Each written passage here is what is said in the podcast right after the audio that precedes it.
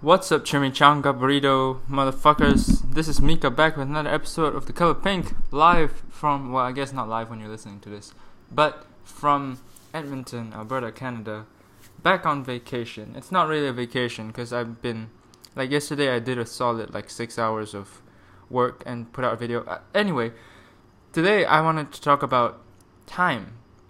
Perspective, yeah, time, I guess, like happiness. Happiness and time that's what this episode will be called, I think. I recently, on my flight here, I had a transit in Iceland, Reykjavik, which is the capital of Iceland.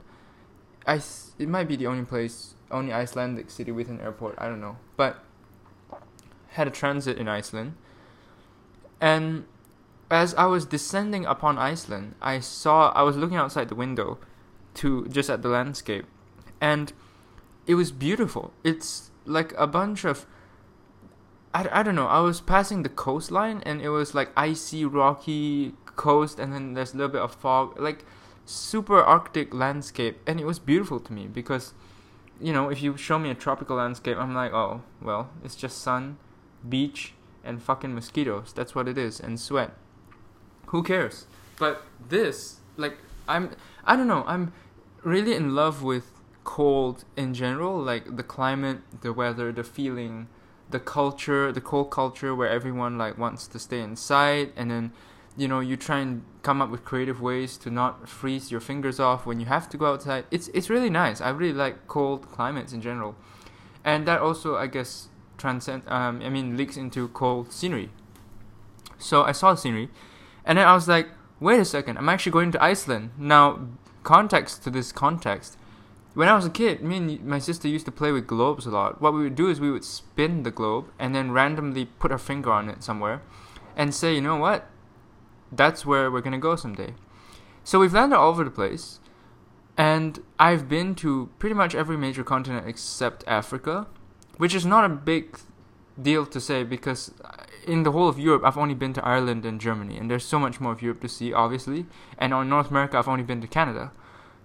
Um, but it's still pretty good. Like I've traveled quite a lot. I've still got a bunch of time, and one of the places we landed on that sticks out in memory is Reykjavik, Iceland. We were laughing at the name first of all for like ten whole minutes because we were like ten and we were probably idiots, but we were like. That's so opposite of like the world we know in Malaysia. I think it might actually be on literally opposite sides of the planet it's pretty interesting. And like flash forward a few years, a few short years, and I'm there. I was actually in Iceland. I touched Icelandic ground. I breathed Icelandic air for about 20 minutes because my transit was 45 minutes and the flight there was delayed and I had to run basically from one plane to another. But the point is, I was there. I saw the scenery. I didn't get to take any photos because, first of all, I was rushing.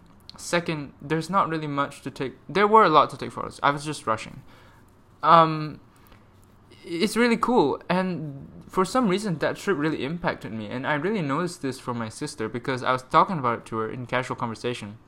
And she's like she she suddenly said yo this iceland like transit slash trip really impacted you a lot. And i'm like well if you say so i guess it might have. Um i i don't know. It changed me definitely in the sense that i realized that happiness is so easy to come by because basically what I've been doing for the past like I would say for serious for serious like nine eight months um, with my life is to basically work as hard as possible to achieve certain things that I want to achieve.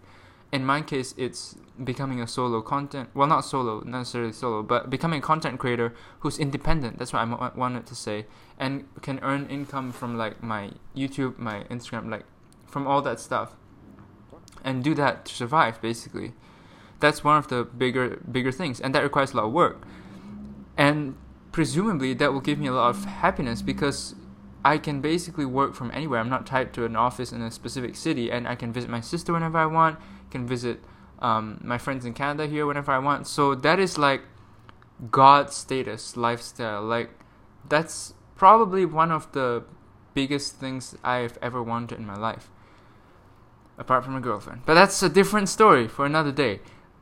but anyway, the reason I say that is because I wanted to like shed light on the fact that I work really hard for happiness, and the fact that it came like true happiness just came like that out of nowhere when I least expected it by a fucking 20 minute transit in Iceland. That I mean, it shows how little I know about time and um, how little I understand my own happiness. It's weird when things just make you happy, so happy, without you expecting it. It's a very, it's. I don't think you. I was really prepared, and I guess the lesson I extracted from it was there's no reason to worry at all. If I'm the type of person who can get so ridiculously happy from just one stop in a random ass country for about 20 minutes of my life, there's like I'm really easy to please. I don't know. I'm just a simple simple guy, and I would venture to guess that most of us are actually really simple too. If you think about what actually makes you happy, it's probably not like the thirty thousand dollar bottle of champagne, like that you buy. Even if you do do that, like on every Friday night, it is the little moments that you can experience like the simplest stuff is usually what is like the sweet spot between fulfilling and easy to achieve. And i don't know when happiness comes so easy you just stop worrying about it.